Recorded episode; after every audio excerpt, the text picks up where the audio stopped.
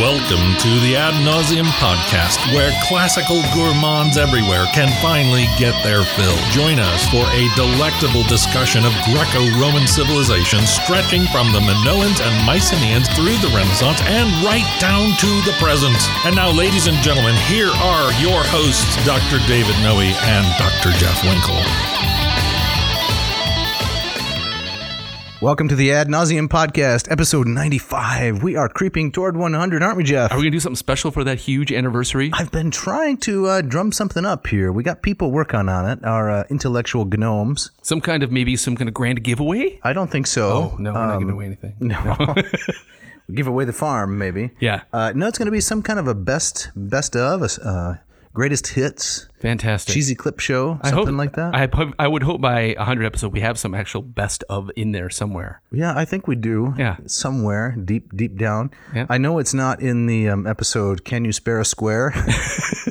Horror Vakui in the Dipolon vase. You bring that one up a lot. That I that, loved that. that, it was that sticks in your craw, it was doesn't it? yes, it's it's in my craw. I was very hurtful that the audience didn't care for that. Well, uh, we maybe slaver we slaver. We slave and labor away I know. and and uh, they don't like it. I know. Well, they can always go back and check it out. Okay. Right? Okay. Yeah. What's so- one Um, that you are especially fond of uh, to which the audience did not cotton? I gotta, I gotta say, it's it's uh the one that we where we brugled the audience. Oh, yeah, remember that yes. one? Yeah, Yes, two thin guys eating a fat guy. Oh, That yeah. Bruegel painting. that's great stuff. It's genius. I just talked about it in my myth class yesterday. that's um the flight of, the fall of Icarus. Fall of Icarus, right? by um was it Hans Bruegel? uh, Peter. Peter Bruegel. Peter Bruegel, right? Where it's, it's the hidden picture where he's kind of kicking his legs in the corner. That's right. And Yeah. the, the partridge in the tree that's Yes. laughing. yeah, yeah, yeah. But people didn't like it. I mean, well, they didn't pay any attention to it. Hmm. You think that's so, it? Of But my, my students yesterday, they were eating it up. They loved it. And so I'm thinking that course, their grade depends on it. that's well, that is true. That's true, right?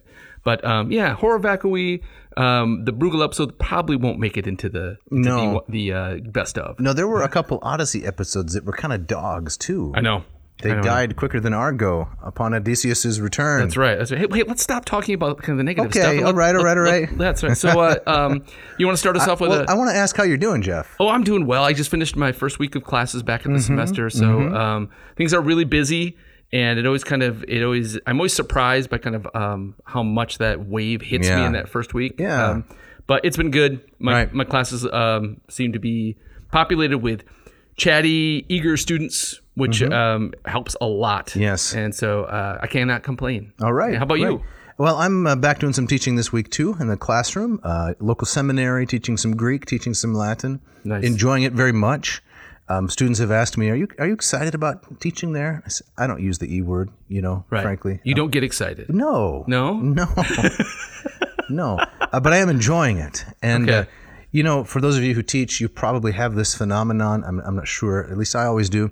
The first week back, my voice is a little strained. Yeah. Oh, because totally. I'm not used to talking for say three, four, five hours. And Right. It's not all lecture, but there's a, a large volume of um, of talking. So that's, That's why you have the big mug of tea with you. Yeah? right? Yeah. So that, that helps Sip. a little bit. Sip the tea. or some coffee from Ratio. Yeah, ex- Speaking of coffee from Ratio, it's t- No, not No, yet. sorry, not it's yet, too not soon. yet. All right. So, well, I'm glad to hear you're doing well. Yeah, thanks. And I'm, I'm, I am always, I, I do get excited. Yes, right. And and it's, uh, it's exciting for me to hear you about you being back in the classroom, which is, Yeah. a, I think, a place where you belong. Well, that's very nice of you. Yes, Thanks. I do absolutely. enjoy that. Speaking of back in the classroom, we Yeah. need to give a shout out. Yes. Who's this to? And this goes to one Matt Bell. Hmm. And uh, I asked, "Can I give you a shout out?" And he replied with, "Sure!" exclamation point. Fantastic. That's great enthusiasm. Mm-hmm. He says, I am beginning my second year of teaching Latin to grades 3 6 at Westminster Academy in Memphis, Tennessee. I was just in Memphis. Were Fantastic. you? Yeah, just in, in July. Oh, Yeah. Walking with your feet. Your, Ten feet, o- ten feet off a Beal. there you go. Yeah. I never took Latin in school, he says, but learned Spanish first and am mostly self taught in Latin. Wow. I admire that because, of course, you have to be both a good teacher and a good student Absolutely. if you're going to be self taught. Yep.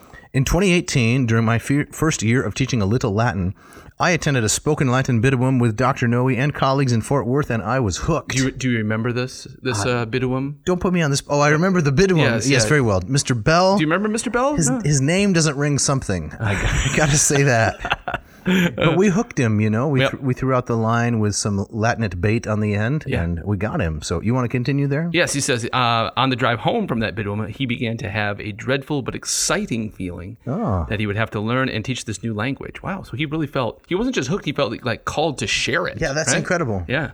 He says, I love my job because Latin can feel overwhelming, but I get to make it accessible for such young children. Oh, that's So, great. like I, I have never taught Latin on that particular level, and, Right. and uh, I find that particularly admirable. It's incredible. I was talking to a former student this week, and uh, she lives here in Grand Rapids. She's teaching at a local school.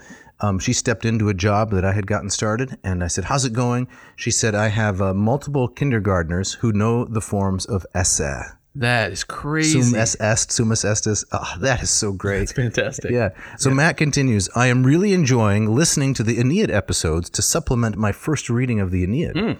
I have also read the Iliad and the Odyssey in the last year with Noe and Winkle as my guides. Oh, man. Couple Hats of off to you. yahoos. Yeah, no doubt. Careful. While I always enjoy the podcast, I think it becomes an extra valuable resource when you do a series of episodes on a longer work. Right. That's good to know. It is good to know. I mean, I know that we both kind of wrestle with it. How- Right. How, much do you do one-offs or uh, or series? And you know, we're we're we're knee deep. Uh, we're not even halfway through the Aeneid right now. No, no, we're just in book five. Yep. Yeah. yeah. And the the feedback's kind of mixed, you know. So many people tell us, I love those long series. Others they seem to enjoy the variety more. So I guess maybe you can't please everybody. you cannot. no.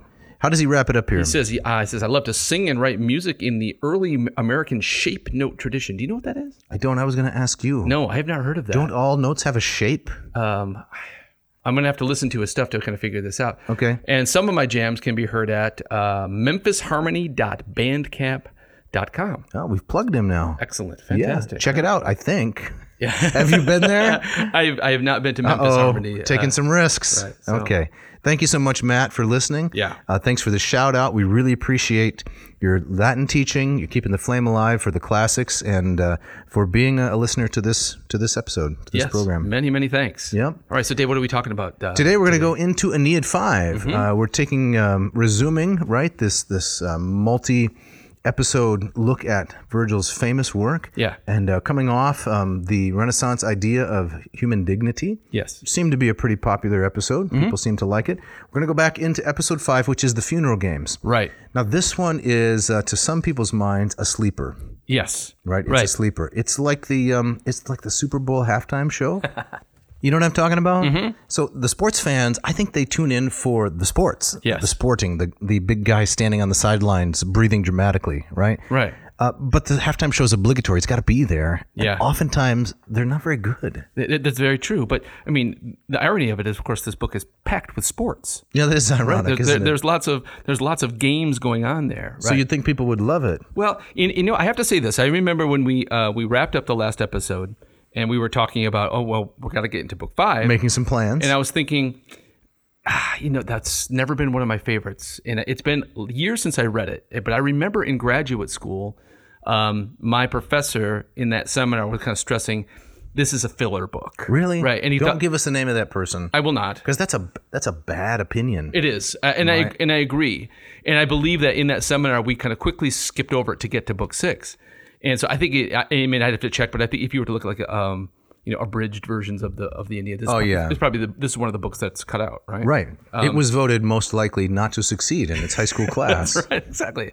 Poor poor guy. Yeah, book But- five. But um, having reread it over the past week, I really enjoyed it. Yeah. I really enjoyed. it. Now I don't know kind of in terms of kind of the big, we can cover these big questions. You know, what is Right. its place in the larger epic? Yep. I think that's that's um, those, those are important questions. But in terms of just kind of the the the raw entertainment of Yeah. the book, I really liked it. Yes, and there's also um, some comic moments. Very comic moments. Virgil's not known for these. No. And it's often a question in my mind why doesn't Virgil have more um, frivolity? Why, why isn't lighter? Why isn't it lighter Mm-hmm. sometimes?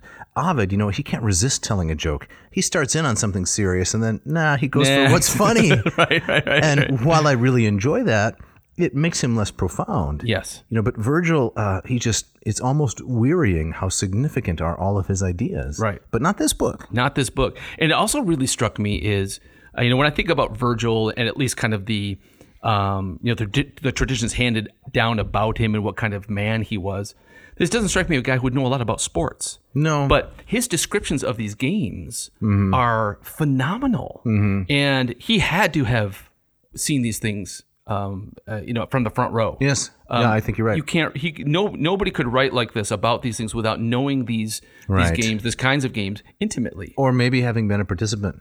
Ma- ma- Yeah, that's even more harder to believe again with the with the uh, kind of the picture that I have of Virgil. But so at least it shakes that up. for Yeah. me. Well, let's let's have another comparison here to Ovid. I'm thinking about the story of Daedalus and Icarus, the famous story, Mm-hmm. Yes. and there is an there's an element there in which um, he's describing uh, Daedalus trying to make the wings. He's finishing the the task, Mm-hmm. and Icarus is trying to help his dad, but it's getting in the way. but he's getting in the way. He's messing it all up. Yes. And I don't think that you could have written that passage with such tenderness and insight if you weren't a dad. yeah. Right Yeah. Very good point. you ask your son, "Hey, you want come help me with this?" You know, and if they're very young, you're just really enjoying their company because they can't do very much. I can't do very much. But if you don't, if you don't help them, they'll never do anything. Right. You just have to resign yourself that this task is going to take about four times as long as, it, as, Exactly. it, as it ought to. and things are going to be lost, right? So I think maybe Ovid was a dad because how else would he know that? Similarly, yes. Virgil seems to have some keen uh, personal insight into athletics. Yeah. Yeah. Yeah. yeah. But there are bigger themes in the book too. yes. there is the rescue of the ships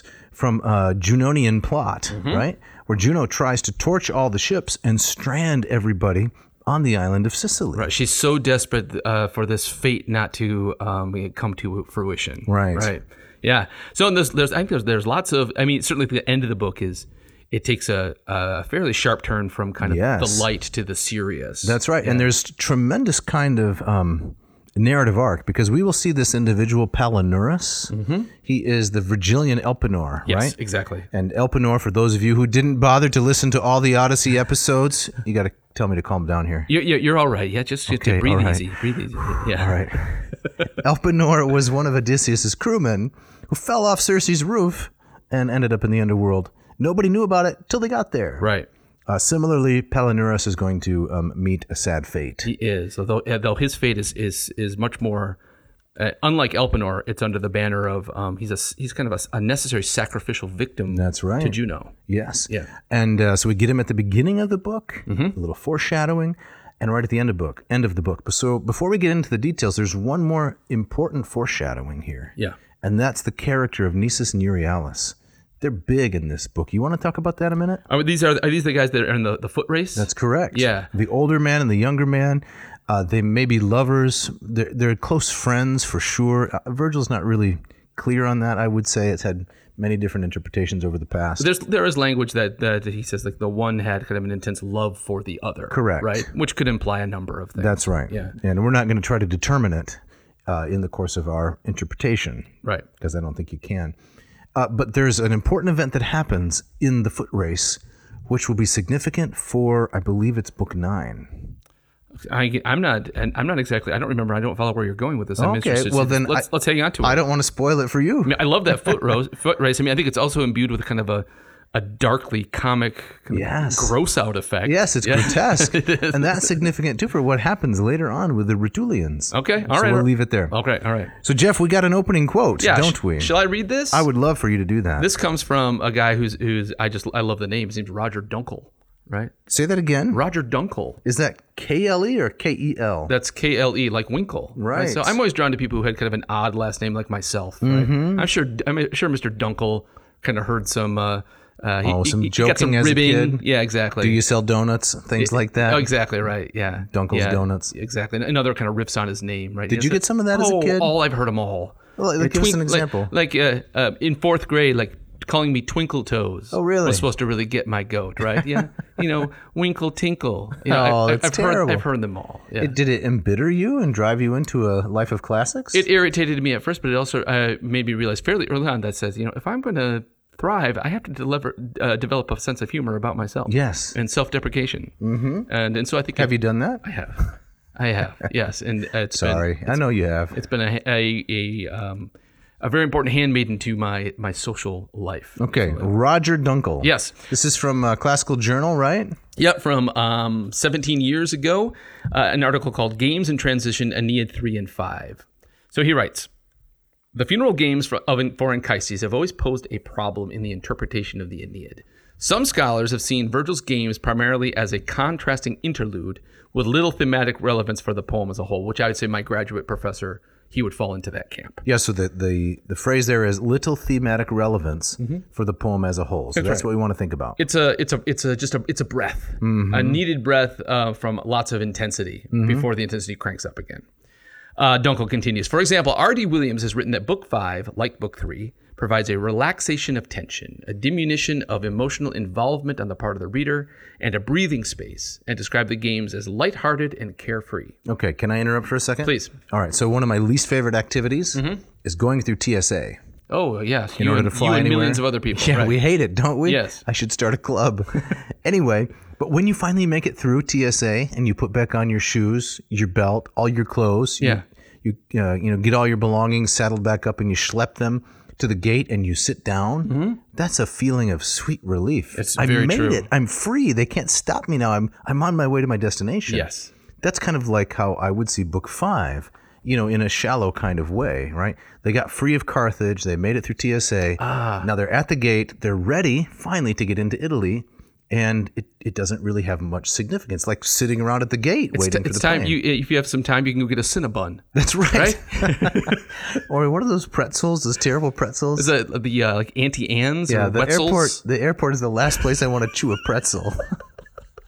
Let's load up on six pounds of carbs. It's terrible. Right. It's ropey. Do right. I like I like that a lot. So you think they're ever going to be a sponsor? uh, The not- pretzel people. Not anymore. Okay. Not after this.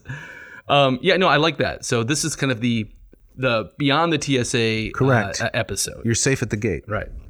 I was like, Dunkel continues. Um, uh, accustomed to the sober tone of the Aeneid as a whole, scholars often find the games an unsettling departure from high seriousness and assign them a diminished thematic significance, as if mere athletic contests could not have played an important role in the poet's design. Oh, no, that's an interesting point. Hmm. So it's not just that it's a breather and it's dull, but there's an anti-athletic kind of attitude that takes um, takes over some scholars. Or this kind of this idea that athletics, um, just by default, is cannot be serious. You know, this this is um, a a persuasive point uh, for what Dunkel's about to say, I guess, because it, it occurs to me that contemporary interpreters of the Aeneid have um, much less appreciation for athletics than the Romans I think that's true. and the Greeks, right? I think that's true of um, humanities academics writ large. yes. Well, okay, okay. But no, I, th- I mean, couldn't that be true? Some kind of ingrained. I mean, because all the all the cool popular kids were the ones on the basketball team, and so you kind of grow up with kind of this, uh, you know, fist shaking. Um, So you're making a broader social point. that I If am. you went into academia, Yeah. you may have had a little bit of a chip on your shoulder about athletics already. I think. ma- Am I painting with too broad a brush? no, I don't think I mean, I'd so. say, like the captain of the football team. I don't think you find a lot of those uh, in the higher halls of academe. Andrew Luck, we've talked about him before. Who's that guy? Who's Andrew Luck, former uh, quarterback for the Indianapolis Colts, Stanford graduate. That? Okay. So not a dim bulb, Right. right? And uh, he got all the linemen reading the Iliad. Oh, that's right. You told me about that. Yeah. I'd like to get him on the podcast. Exactly. Can't, can't find him, but So but Mr. Luck, the exception, not there's the a, rule. yes, exactly. He is the exception that tests the rule, that proves the rule. Right. So I think you're right. If you are um, a, a scholar and academic reading anything about athletics, it could be you're not taking them as seriously as an ancient audience would, Sure. for whom it was all consuming. Exactly, and especially if you consider like what's the best way to honor s- someone who has just passed? Right. It's the performance of games. You know Right. how it, it- that's how can that not be taken seriously? Yep. Right. So, all right, let, let me let me move on just a, a few more lines here. For instance, uh, Dunkel writes, Susan Wiltshire has argued that the ship race in Book Five is relatively free of meaning beyond the immediate immediate release the games pro- provide, while Steve Farron has called the games much more re- irrelevant to the epic's plot than the contests in Virgil's models. In view of these scholars, Virgil's games are an episodic digression from the epic narrative. Other voices, however, have suggested a more significant role for the games in the thematic structure of the Aeneid. In the early 1960s, Brooks Otis, There he our- goes. our guy, Yeah, Uncle Brooks. all right, noted Books 5 anticipation of the Iliadic future in this otherwise Odyssean narrative. Now, I, I, I already like that. I- Hmm. Yes. I, like that. yeah. So because as we know, if I can just help the audience a little bit here, Mm-hmm. books one through six are called Odyssean, right? Mm-hmm. And books seven through twelve are the Iliadic portion. yes. Right. So the first six books of the Aeneid, uh, Virgil is telling of sea voyages and all this kind of stuff. Seven through twelve is war in Italy. Right. So one of the ways that he uh, pays homage to Homer, but um, innovates, is reversing the order. Yes, exactly. Right, right. Um, so yeah, so uh, Dunkel writes that uh, Mr. Otis Brooks uh, notes this anticipation of the Iliadic future uh, specifically in book 9 which I, which you were referring to at the top of the episode, right? Mm-hmm. Right. That we're hanging out to. So, and I'm gonna I'm gonna stop it there. I mean, the, the Okay. rest of it just kind of is it is just adds another couple of voices uh, to that. But so Otis would be a scholar who says, no, no, no, no. There's a lot more going on here than just simply a break in the in the seriousness. right? Absolutely. So I guess some scholars they they they like their Virgil serious and they want him to stay serious. Mm-hmm. They're uncomfortable with with Virgil kind of delving into the lighter into the comic. Right. I think that's true. But Dunkel says they've partly missed the point. It's not simply that book five is light, but book five has significant themes in there as well Mm-hmm. that they have overlooked because of a, I don't know, a prejudice against athletics having broader human significance. Yeah. Maybe that's going too far, but that's kind of how I read his comments. Mm-hmm. Can I read a little bit of um, the the Brooks Otis that he references there? Yeah. Oh yeah. You got it. You got it there. Yeah, it's uh, two opening quotes. Um, and you can interrupt me, please, as often as I did you. So this is Brooks Otis, line 270. There is an undertone of calamity in the joy of Book Five, an undertone of joy in its calamity. Now, maybe that's a little too cute. What I don't e- I don't even get what he's what he's aiming Okay, at there. so Book Five, he says, quote, is a most subtle and complex composition in which nothing is quite what it appears at first sight to be. okay. So the games are not just the games, they have a deeper uh, meaning to the epic as a whole. And the events at the ships, the burning of the ships, they have a deeper meaning as well. And it's a mix of tragic and sad elements and lighthearted elements. Yeah. He says a final and and in fact a final synthesis of both at the end. There are two central episodes, according to Otis: anniversary games and ship burning.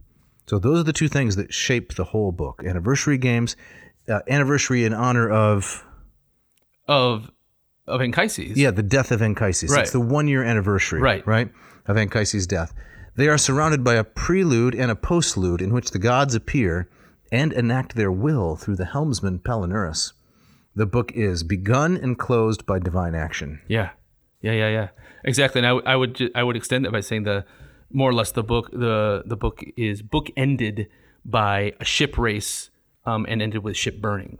Right. Yes. And so I think I, there is a there is kind of a um, you know a, a ring structure to the to the Mm-hmm. to the text that I think yeah maybe a lot of people have missed because of uh, there's been this this sense that well this is a book that should be dismissed. Yeah, we'll go over it. We'll just kind of skip We'll over skip it. over it, right? I'll give you the basics, but let's get to book six. Yeah, let's leave the TSA, but let's get to Hawaii. We're not going to really spend any time at the gate. Exactly. Yeah. Exactly. I think we should start out, if it's okay, uh, with reading a little bit of Latin right at the beginning of the book. Yeah. And then we can talk about the character of Palinurus. All right. So Dave, read us some Latin there. Okay, so I'm going to read uh, the first couple lines down through the middle of line four, and then pick it up in lines 11 and 12. Interia medi aeneasiam classa tenebat, certus iter fluctus quatros aquilona secabat, moenia e respiciens qua iam in, fe, in felicis elisae, conlucent flammis quae tan tacenderit ignem, and then down to lines 11 and 12 noctia memque ferenes et inhorruit unde tenebris, ipsa gubernator pupi palinurdris ab alta. Very nicely done. I, I slipped up a couple times. I don't know if you heard that. Hopefully the audience didn't notice. Um, are you going to beat yourself up about it? Yes. That's going to be, that's gonna be Yeah. a problem for the rest of the episode. yeah, for the rest of the night. All right. I'll, but let me give you uh, Lombardo's translation, which will also include the inter- the intervening lines. as well. Excellent. By now, Aeneas was out at sea with his fleet, holding course, the waves darkening under a cold north wind, and looking back at the walls of Carthage lit with the flames of Dido's pyre.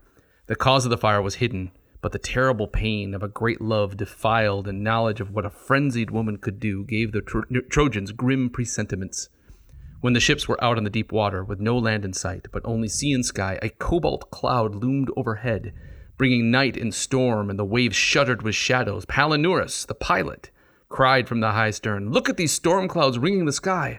What are you doing, Father Neptune? So it starts, you know, for a, a light, yeah, a lighthearted book, it starts very darkly. Yes, it does. Yeah, we have uh, Aeneas pondering the death of his love, unhappy Elisae, in other words, Dido. Uh, we have the storm kicking up and Palinurus calling upon the gods right at the beginning. At the beginning, Pater Neptuna. Yeah. So this is, um, I mean, the uh, you know, a storm gathering. It's almost become kind of a hackneyed device for you know bad things are on the horizon. Right. We have you know the weather uh, suggesting um, you know, bad things both above and below. Mm-hmm. And so, and even and I mean, Virgil's not hiding this. You know, gave the Trojans grim presentiments. They know Right. something bad is on the rise. Yes. And so, I mean, in some cases, I mean, we could see these, these games as the okay, we're going to take a complete left turn here. We're going to wash our hands. We're going to do something completely different. We're Right. Mm-hmm. going to get our minds off everything that has just happened. Right. But you can only do that to to uh, uh, to a certain degree. Yes. Little little pop quiz. Yeah. John Fogerty song. Yeah. Which one?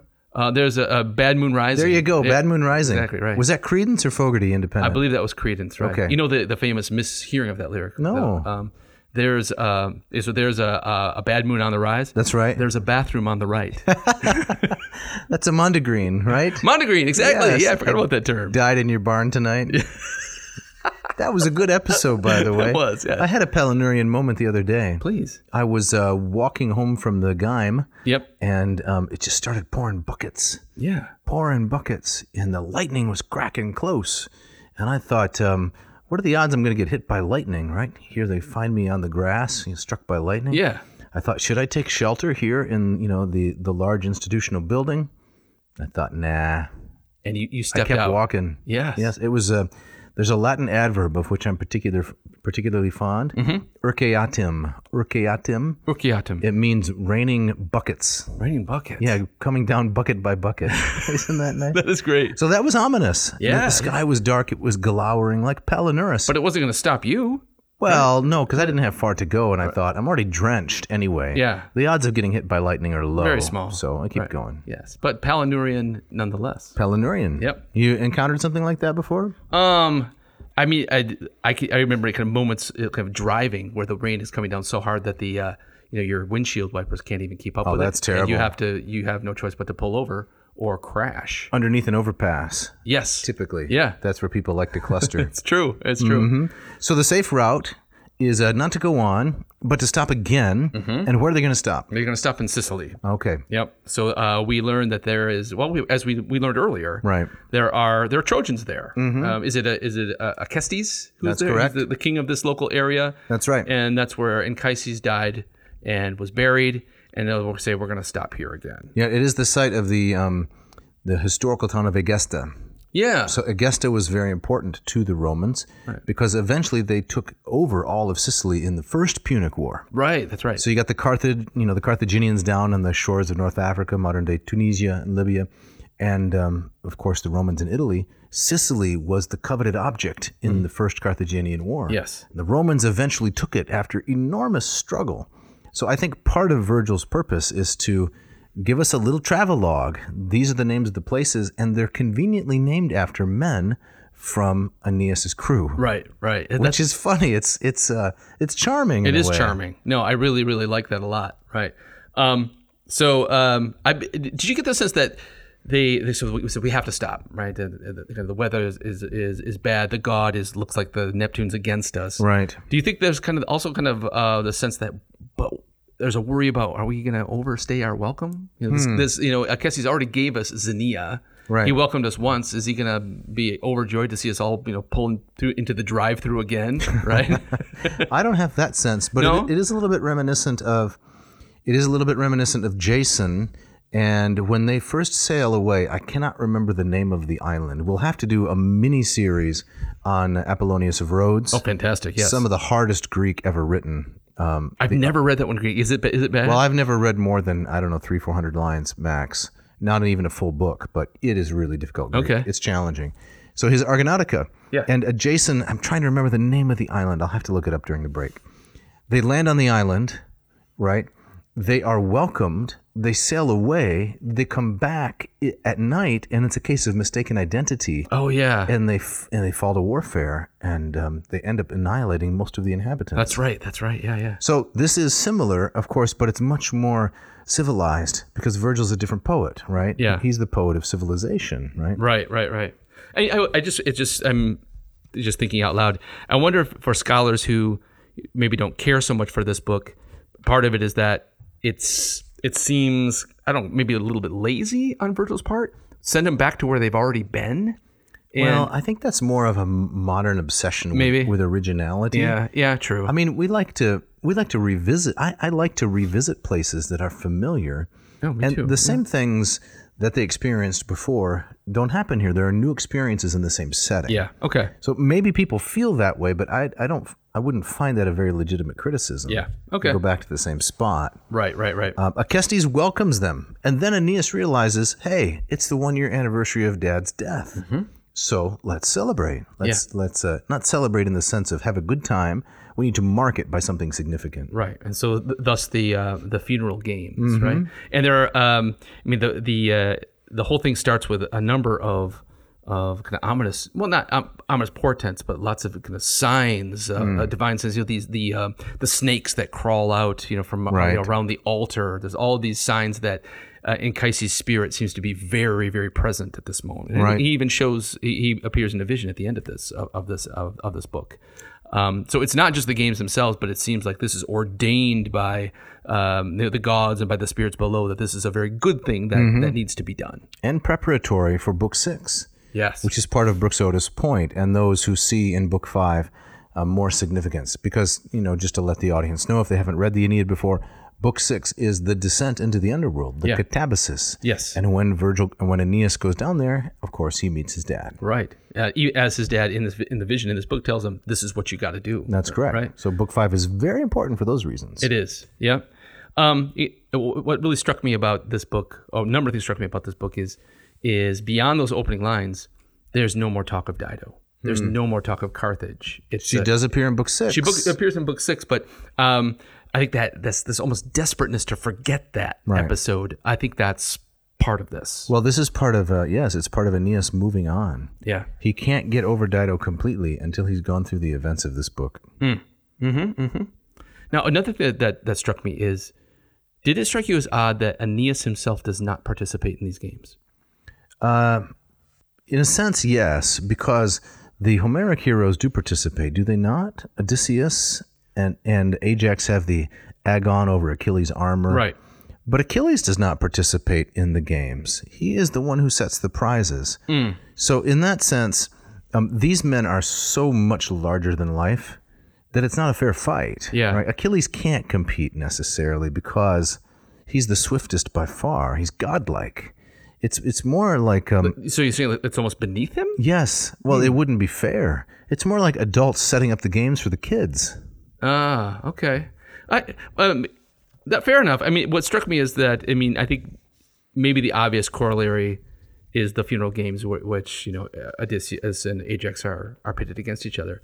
But it also struck me that this also reminds me of um, uh, the scene in I forget which book it is in the Odyssey, where Odysseus competes with the young men of Phaeacia Oh, or yes. before they know who he is. Right. And they're amazed by how this old guy is just Right. Mm-hmm. running circles around them. So it's but it so it struck me as it, it frustrated me that Aeneas isn't participating because again he's such a cipher in so many ways. So we, we what makes him heroic? This would be a great chance for him to at least maybe win the javelin toss. You want to get to know him. You want to Yes. see. You want to see his excellence. That's reserved for uh, the the scene of battle. You know, the Iliadic seven through twelve. I, I get what you're saying, Mm-hmm. but it's kind of like a superhero impulse, right? You're kind of hoping, come on, Aeneas, turn green, right? Do your thing. You're Yeah. the you're the greatest. Come on. Come on, let's see what you but got. He won't. Yeah, But he won't do it. No. And instead, he's just he's the. I mean, he's the master of ceremonies. Right. Right. He's giving out gifts. He decides that in some ways it's- everybody gets a trophy day. That's right. Uh, The participation ribbon. yeah. Yeah. Right. He's pulling out the juice boxes, slicing the apples. You know. I, I I thought it was. It struck me also as maybe unintentionally comic about where's all this stuff coming from, right? It reminds me. Did you Well, ever, those are the questions you're not supposed to I ask know, of but the epic. it right? reminded me. Did you did you grow up watching uh, Gilligan's Island? of course. And so Yeah. you know the the the Yes. Howells have you know for a three hour tour they bought you know years worth of, of, Yeah. of clothing. That's right. Of course I watched Gilligan's Island. so Aeneas here, I mean it's like it's like um the his ships are like the USS Minnow. Yeah. And he's just got he's got crates full of this stuff that he's just giving away. Yeah. Well, you know, he's he's a stand-in for Augustus, right? Right. Yeah. Right. And Augustus uh, took the city of clay and turned it into a city of marble. Right, right, Or right. city of brick Yeah. Mm-hmm. and turned it into a city of marble. So Aeneas, you know, he's got to have the largesse. yes. Exactly. He's the swag master. He is the, totally the swag master. That's in this correct. Episode, right? I'd like to read a little bit of um, Ian Johnston. Oh, I, I like Ian Johnson. Does that name ring lot. a bell? He does. He, I, I use his translations and commentaries of tragedy all the time. No, I'm talking about the guy who plays for Manchester United. Oh, the the the uh, No, I'm not. The I striker. just made that up. I think Manchester United is a badminton club. Is yeah, that that's right? what Okay. it is. Exactly. So this is the funeral games in Homer, Iliad 23. And I think you will see here there's some incredible resonance. First, Achilles set out prizes for swift charioteers. For the winner, a woman skilled in fine handicrafts and a tripod with handles holding 20 measures. For second place, he led out a mare, six years old, unbroken, and with a mule foal in her womb. For the man who came in third, this is for the chariot race, he set out a cauldron untouched by fire. You know why? Because you can never scrub the fire and the grime off the bottom once you put it on the stovetop. That's very true. A fine piece which held four measures. For fourth place, he set a prize of two gold talents, while the fifth place prize was a two handled bowl, once again, not yet put on the fire. right. So la- la- la- the fifth place gets basically a water bottle. That's right. An Achilles themed water bottle. we had to go from two gold talents Right. down to a, a sippy cup. Yeah, and a, wo- and a woman in the first place who's skilled in fine handicrafts right, yeah. should make you a pair of mittens or something like that. Right. And I believe in in Aeneid 5, there is a a, a woman from Crete, Hmm. uh, uh, Pholoe. I, Mm-hmm. I, I, my, I, my, I was drawn to just kind of the that name. Yeah, the interesting and name. I think Virgil re- uh, so- mentions that um, part of the draw is that is she's skilled in handicraft. yes, isn't that interesting? Yeah. It's very interesting that uh, um, I suppose giving away a woman um, as a prize in sport is tasteless and i- immoral, unethical, and Right. so forth. Uh, so I would never defend that. But the odd, the odd part about it is they're not really treated as objects of desire. I mean, maybe the men are going to use them in that way, Mm-hmm. not to be indecorous, but that's not how they're presented. Not here. They're presented as skilled in domestic tasks. right. Right, right, right. Strikes me as odd. Yeah. Yeah. I mean, maybe that's something to do with, well, nah, never mind. I don't want, I don't Better not well, this- speculate. Mm. Yeah, yeah, b- best not to speculate. Speaking of mittens, Yes. it's time for the ads. Okay.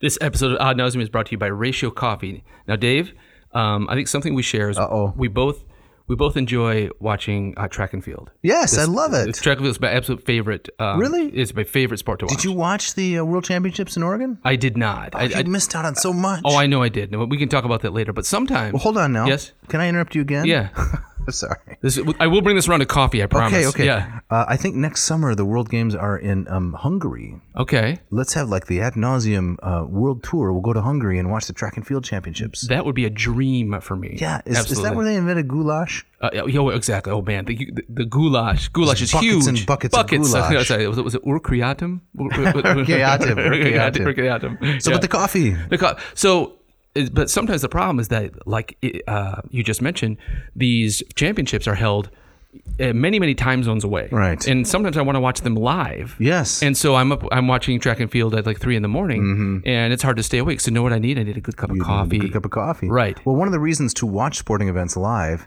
is that inevitably you will find out the result accidentally if you watch it recorded or delayed. Yes. Right. You can tell. Don't tell me. Don't tell me what happened. Don't tell me what happened. Exactly. Because I'm gonna I'm gonna watch it as though it were live. Yeah. You just can't. You can't do it. It's so hard to, to avoid the spoiler. That's right. Right. But coffee can help. It can help. So what you do is if you're watching the uh, the World Track Championships, Mm-hmm. they're taking place in Uzbekistan. um, you brew up you brew up your your uh, your cup with your ratio six or your ratio eight. Yes. These wonderful state of the art machines. Now you like that country because it has your wife's name in it. Uzbek. Maybe that's it. I never Yeah. realized that. Yeah. Beck is right there. Uzbekistan. Uzbekistan, right? I'm, I'm, I'm gonna start calling her that. Yeah, she'll love that. Just don't fault me for it. So yeah, so if, and if you're gonna if you're gonna be drinking coffee that late or any time of the day, you want you want a machine that's Right. not gonna waste your time. No. right. So right. both both you and I currently we have the ratio eight. That's right. You graduated from the six. I did mine's that mine's got the stainless steel finish. Right. What did you do with the six? I, I still have it. oh, you're hoarding. Uh, I still are have you? it. Right. Well, I the uh, my eight has the uh, the hand blown borosilicate Oh, that's glass, so nice. which is great, um, and particularly wonderful if you're drinking coffee right away. Right. But my six has the the that hulking flagon. That's Which correct. Mm-hmm. keeps the, the coffee warm without the scorch pad for hours. You can get one of those for the eight. I know. You, you can upgrade. I know, I know. I, Yeah, need, I, I, need to do I'll that. hook you up with Mark here. So I'm going to read something a little bit, if I may, Please. uh, from the Racial Coffee blog. Okay. Do you know they have a blog? I did not. Quote, one of the tricky things about brewing fresh coffee is that when water comes into contact with the grounds, they let out a bunch of trapped gases. Oh, no. Mostly in the form of carbon dioxide. If not properly accounted for, these gases can have a pretty big impact on the resulting brew. Wow. Luckily, your ratio handles this for you, whether you knew it or not. Is, the, is he talking about the Bloom stage? That's right. Here Yeah, we go. all The right. term you're getting excited, aren't you? I am. The term used to describe this reaction between between grounds and water is bloom. Bloom. And it's no coincidence that all ratios have a bloom phase of their brewing process. It's the first stage. It is the first stage. Mm. To illustrate why this is so valuable, you can simply compare what it's like to brew coffee with and without a bloom. To give you a good view of what's going on, try simply brewing two batches of pour overs in the ratio glass carafe. Wow. And then you'll find with bloom and without bloom, there's no comparison. So- you, you want a bloom. Ratio is so confident. They say, test it yourself. Exactly. Right. Don't take our Yeah. word for it. Right. Right. Yeah. So these like are. that like that old uh, Clara Peller uh, commercial, right? Uh, was it? Where's the beef? Where's the bloom? Where's the bloom? so, listeners, if you want one of these wonderful machines, uh, you can go to ratiocoffee.com and you can choose either the six or the eight or both if you if you want. Yeah. Um, it's an and heirloom piece. It's an heirloom piece. It's not like you're going to buy it and throw it away in a, a month, a year, a decade. No way. You're going to have it. It is so consistent. It is so consistent uh, every time. Uh, great coffee. Uh, so find your machine, type in your coupon code ANCOV4, A N C O, so ad nauseum coffee V4. V4, and that will get you 15% off whatever right. you order. Yeah, check it out. This episode is also brought to you by Hackett Publishing. Now, the good folks of Hackett Publishing, with offices in both Indianapolis, Indiana, which is in the central time zone, That's true. well, uh, Indiana split. They have that weird thing where like half is east Yeah. and half central. It's really annoying. Yeah, but I'm pretty sure that Indianapolis is, central. Is central. Okay, yes, please go And, on. Yeah, Cambridge, Massachusetts is the Eastern Time Zone. Yes. They have offices there, and they ship high quality, classics themed, and other kinds of books around the country, and they've been doing so for 50 years. Mm-hmm. Exactly. The golden anniversary. Yep. That, that's this year, right? Um, I love Hackett. I, I, I love how they took a chance with a couple of knuckleheads like us. Right. They've been with us from the pretty much the very beginning. It's going on two years now. Yeah. In fact, it is two years. It is. It's been uh, j- uh, Yeah. yeah, almost exactly two years. We called them up and said, hey, we got this little podcast. We get what? Maybe one download per day. Right. Half a download. Exactly. And that's my mom, right? Yeah, and the next day is my mom. Would you like to support? And they said, "What classics? We're on it. We're in. We'd love it. We're in. Yeah. Yes. There was very there was no hemming. There was very No. little hawing. No hemming or hawing. Right, right. So um, I love these guys, Yeah. Mm-hmm. and, and um, I love how faithful they've been uh, to, to this podcast, and I love their product too. It's fantastic. I'm at the website right now, and I'm looking at three sample items. So the first is on the left side, the Greco-Persian Wars: A Short History with Documents by Eric Jensen. Hmm. This is from their series called uh, Passages: Key Moments in History. So they're trying to give you an, an eyewitness. Um, Front seat look at these important moments. Right next to it is Nazi Crimes and Their Punishment by Michael Bryant, 1943 to 1950. So, about the Nuremberg trials, Yeah. right? Wow. So you got the Greco-Persian Wars, source documents, right next to it Nazi crimes, so something in the 20th century, and then the third one is the Indian Rebellion, 1857 to 1859. So I think this is about the British presence in the Indian subcontinent. Oh, A short history with documents by James Fry. Fantastic. What a smorgasbord of- Right. of, high quality material. and these spotlights and these really key moments in- in, Yes. world history. Fascinating. Fantastic. Yeah. Right. So, um, I, as we've said countless times on, the, on this podcast, I've used Hackett uh, in my in my classroom. I have the book, uh, Hackett books on my shelf. Um, clever artwork. Um, my students love them, um, n- both for the translations, but they're so affordable. Right. Um, they're not gonna they're not gonna uh, um, jack up the price. And, no, break the bank. Break the bank. But they don't compromise quality. No. It, the scholarship is excellent. The uh, volumes are um, attractive. Yes. So, listener, this is what you should do. In our humble opinion, go to Hackett Publishing, H A C K E T T dot com. Check out their wide selection. Make your own selections. Put them into the little grocery satchel. Yes. And when you get to checkout, you need to put a coupon code in there, Yes. And that code is AN two zero two two. AN2022. And what will that get you, Jeff? That will get you two wonderful things 20% off your entire order. Wow. And free shipping. Check it out. Do it.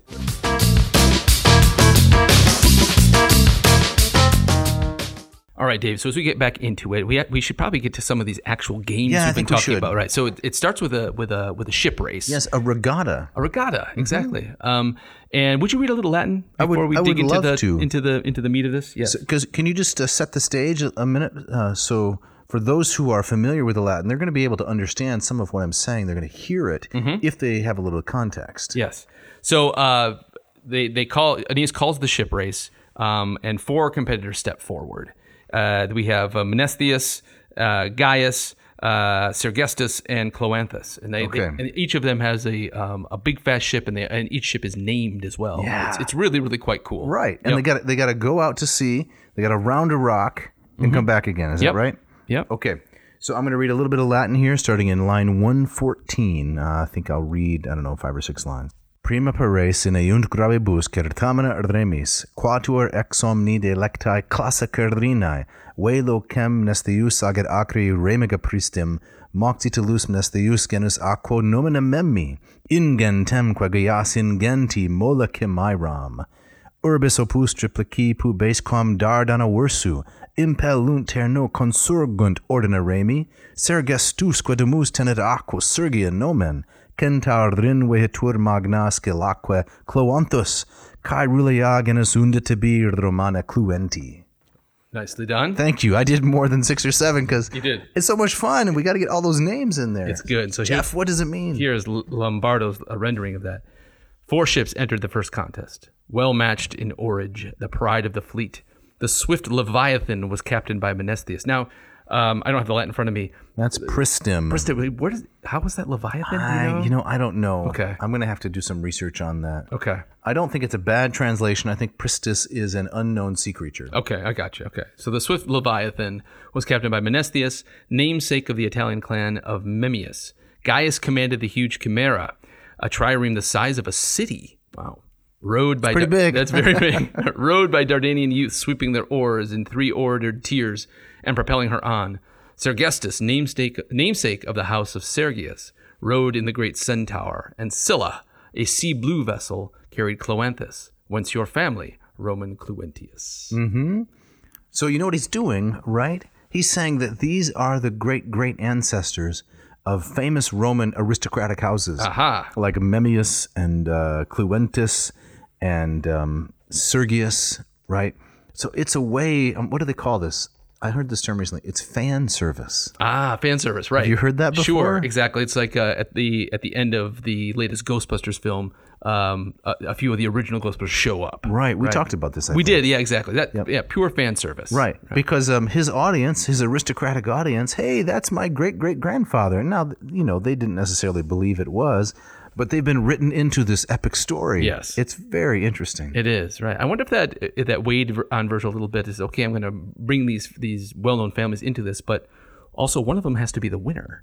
that's You know, true. Exactly. Is he? Right. Is, is he? it's distant enough, maybe. I guess so. It's distant enough. I thought you were going to say, I wonder if it weighed on him as though he were compromising his craft Oh, uh, by doing so. I don't know. Yeah, maybe. I doubt it. I don't. I don't think so either. This is. Um. It's so well. It's so well described. Yes. And uh, and uh, I mean the action scenes they, they pull you right in. Now, tell me about Vin Scully. Vin Scully. Yeah. You know, so recently. I passed- know, I know the name. He was a he was um, sportscaster basketball. No baseball. Oh, see, yeah, I don't know what I'm talking So about. he was for years and years the voice of the uh, Los Angeles Dodgers, but he was one, also one of these guys that you know when it came down to playoff time, um, you'd find Vin Scully in the booth because I just had one of those great voices, and he was he was famous for his ability to um, kind of know when to fill the gap with commentary Okay. and know when to back off. yeah, when to be quiet. So w- one of his most famous calls is, which is in my opinion, the greatest moment in Major League uh, Baseball history. Oh, really? When, uh, Kirk Gibson hit that his famous home run,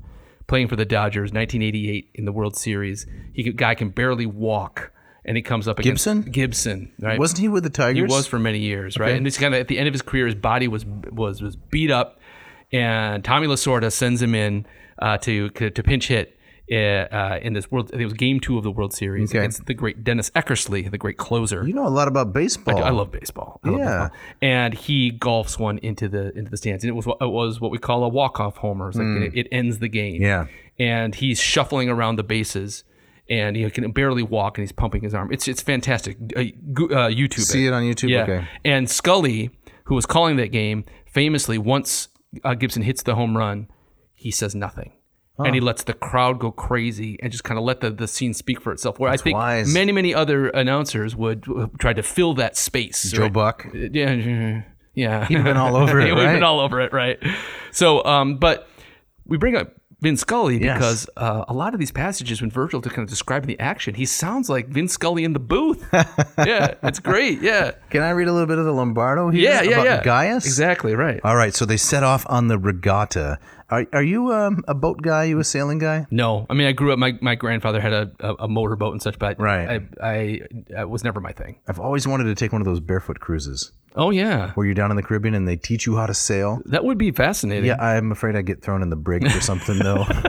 Stranded on a desert island with you know one barrel of rum and some hardtack. exactly. Or, or tossed off the boat, like uh, which happens Okay. in the scene. Right. All right, so Gaius took the lead first, slipping through the waves amid all the roaring. Cloanthus was next, with better rowers but a heavier ship. Then, equally far behind, Leviathan and Centaur battled for third. Leviathan would pull ahead, then huge Centaur would pass her by, and then they would sail neck and neck and cleave the salt sea with their curving keels. It's like a horse race. it is, Yes. and it's a fantastic translation. Yes. it's wonderfully rapid. Agreed. They were drawing close to the rocky turn when Gaius, the leader on the course, called out to his ship's pilot, Menoetes. Why are you going so far to the right? Steer this way, hug the shore, let the oars scrape the rock on the left. The others can have the deep water. Right. So Gaius says you gotta you gotta you gotta make that turn tight. Right. Man. Um, get as close to the rock as you possibly can. Right. And Minoid- to save to save time. to save time, right? So Minoides is playing the safe route and, and kind of going out into the deep water to slow things down. Mm-hmm. It And makes- what's going to happen? well, Gaius gets very upset, and this is I think the first kind of real, at least semi-comic moment. Okay. Right, where Gaius finally gets so upset, and he pushes Minoides, his pilot, off the boat and into the water. Right, where he bobs there, right? He's he's bobbing. Can you read some of Lombardo there? Yeah. With the salt in his beard and I guess the you know, the spray in his eyes. Right. So I mean, so Gaius, he's taking this really, really serious. Right. And so Lombardo says he pushed the sluggish Minoides off the stern and into the sea head first, and took the rudder himself. Urging on his crew, the captain, now pilot, turned the prow toward shore. Minoides, heavy and old, bobbed up from the depths and pulled himself out, dripping wet onto the rock, and sat there. So he's he had to pull himself on the rock he was trying to avoid. Yes. Right. So he's the example of the the seasoned old athlete who's too conservative. Yes. Right.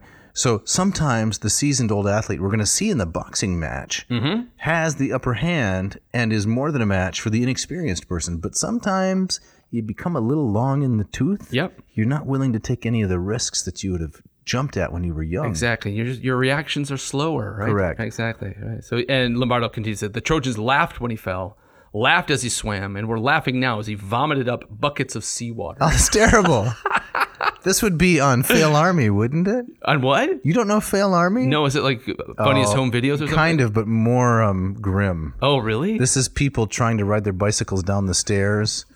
This is the unicycle ones and the skis are the worst. oh no! Does it make you cringe? It's awful. Yeah. I, I started watching some uh, when I was in London several years ago with my son because it was the only thing on television that Hmm. Yeah. was was fail army. relatively wholesome. okay, I gotcha. Right, right. Yeah. And yeah, it's like America's Funniest Videos, but they're all people attempting to do, mostly people attempting to do physically dramatic and demanding things and failing. Failing at it. I, that sounds like something I need to check out. you should check it out. Right. So I mean, it's a it's a comic scene.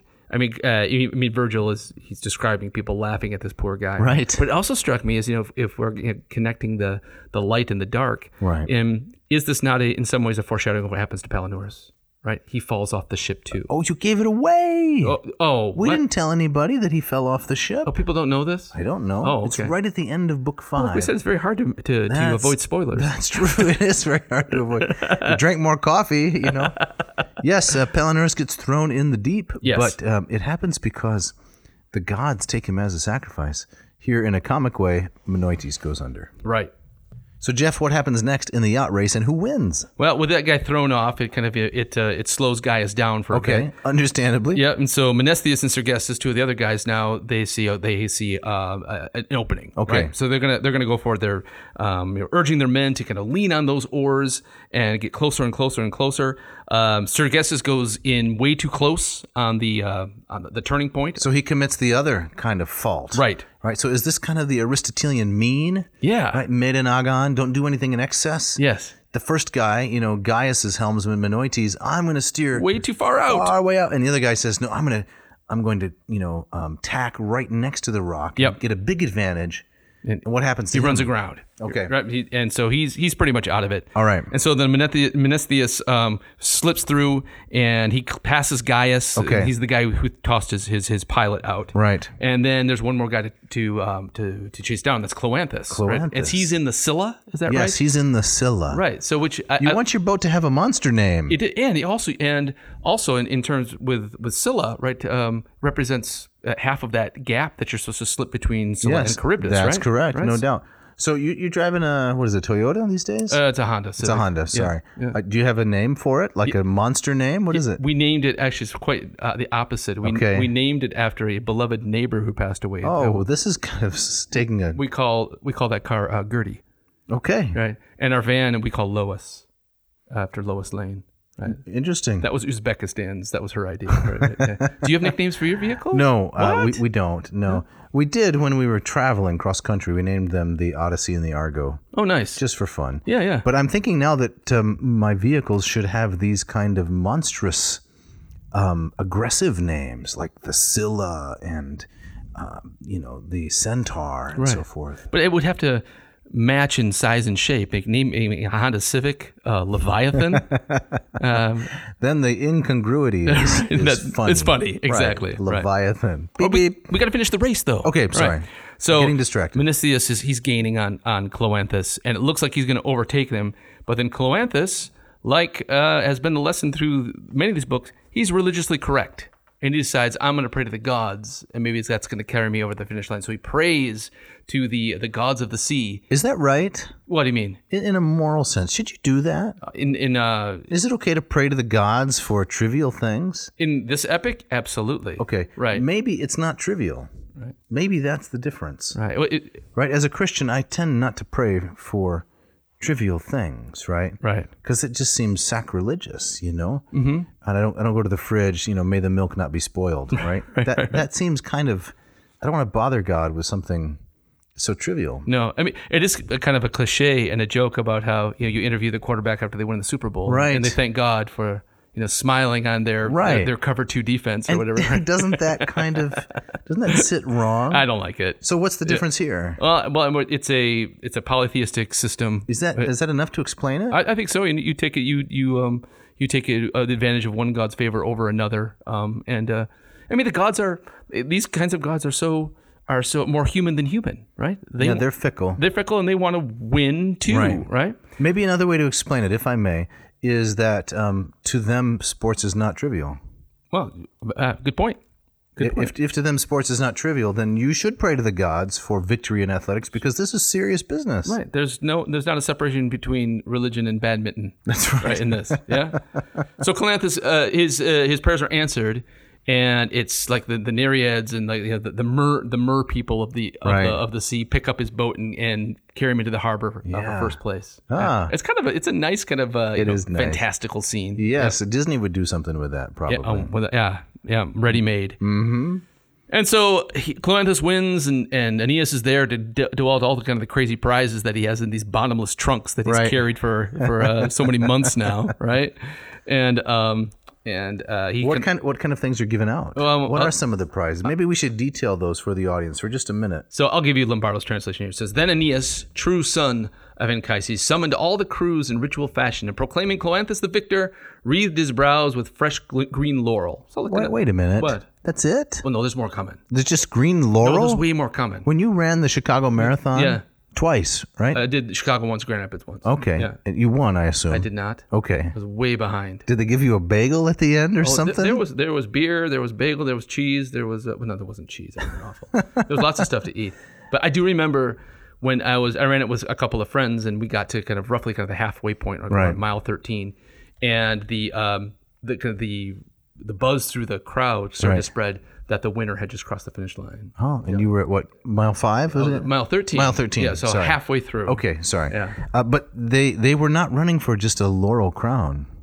Who who are we talking about? The marathoners in these events, they were running for big cash prizes. Oh yes, right? well the elite athletes, of course. Right? Yes. Right. I was I was running just to hopefully finish the thing, right?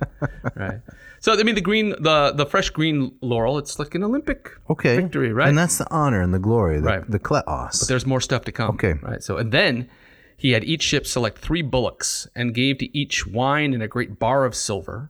The two leading captains he Hmm. Wait, a, singl- a bar of silver? a bar of silver. Okay. Yeah, What's- exactly. What are they going to do with that? I don't know. Cash it in for for for dollars. I don't know. Okay. Right. Um, You don't have to get testy. I'm not testy. I- I'm, I'm feeling good. The two leading captains he singled out with special honors. To the victor, he gave a gold embroidered cloak with a wavy border of Melobian port purple and the woven design of a royal youth on wooded Mount Ida. That's a little bit more information that I need, particularly, but this is a fancy cloak. you don't. You don't like that detail? It's it's all right. It's just it, it's a it's a little much. Okay. A boy, and then it goes on. A boy keen in the hunt, chasing down stags with his javelin. As he ran out of breath, an eagle of Jove swooped down uh, from Ida to snatch him up in his hooking talons. It's Ganymede. It is. This is what we call an ekphrasis. I was just going to say that. I was just going to say that. yes, exactly. Where the kind of the work of art kind of comes alive and tells its own story. That's right. And I was going to say, how could you put it down with your? This is more information that I need. This is what. This is what makes a poet great. I, I, I you know, I, I, I changed my mind. You know, Okay, I love, good. I love a good ekphrasis. Okay, you remember when Ovid describes the doors of the palace of the sun? Yes, That's a good ekphrasis. it is the the, the shield of, of Achilles, right? Mm-hmm. Perhaps the most famous one. Right, book 18 of the Iliad. Going on, uh, the boy's aged guardians lifted their palms in vain to the stars, and his dogs barked at the wind. So that's all about that cloak there. Okay. To, Mes- to Menestheus, who won second place, Aeneas gave a corselet with burnished links interwoven with triple meshed gold that he himself had stripped from Demolius by the rushing Samois under Ilium's wall. So kind of uh, plunder from the Trojan War. War prize. Yeah. So he gets this corselet. Yeah. Could you wear that to parties or what could you do with that? I think it's an all-purpose corselet, right? For casual and, and formal events alike, right? it's So- business casual. Wear the corselet. So it goes on and on and on. There's cauldrons, there's cups, there's more corselets. Um, I mean, he's just handing out prizes. He's the candy man here. Mm-hmm. Right. Right. Mm-hmm. This, this shows his generosity, his piety, Yeah. genuine love for his men. And he's kind of like, as you know, he's routinely referred to as God is born. Right. Mm. But he's acting in kind of a godlike fashion here, giving out these favors, you know, from uh, from the throne, as Mm-hmm. it were.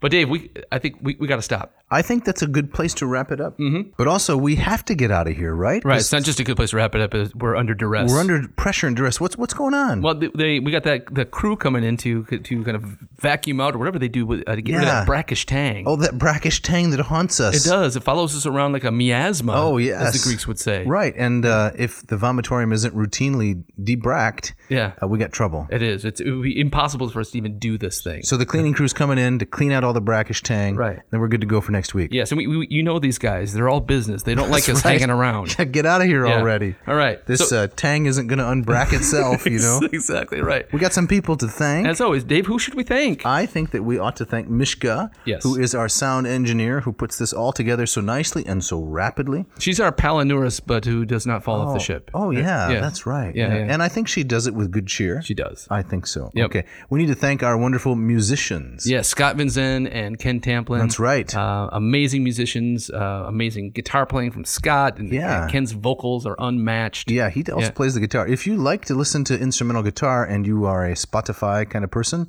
um, you can go check out uh, Scott's album No Words, which is a really lovely um, instrumental guitar. And- he, yeah, he's just really nice. Fantastic. And Ken, while he's famous for his vocal academy too, he's also he's no slouch on the guitar. Oh, himself, he's right? quite impressive. Yes, Yep. fantastic. So Yep. we're thankful that they uh, let us use this music uh, with such generosity, free Mm-hmm. of charge.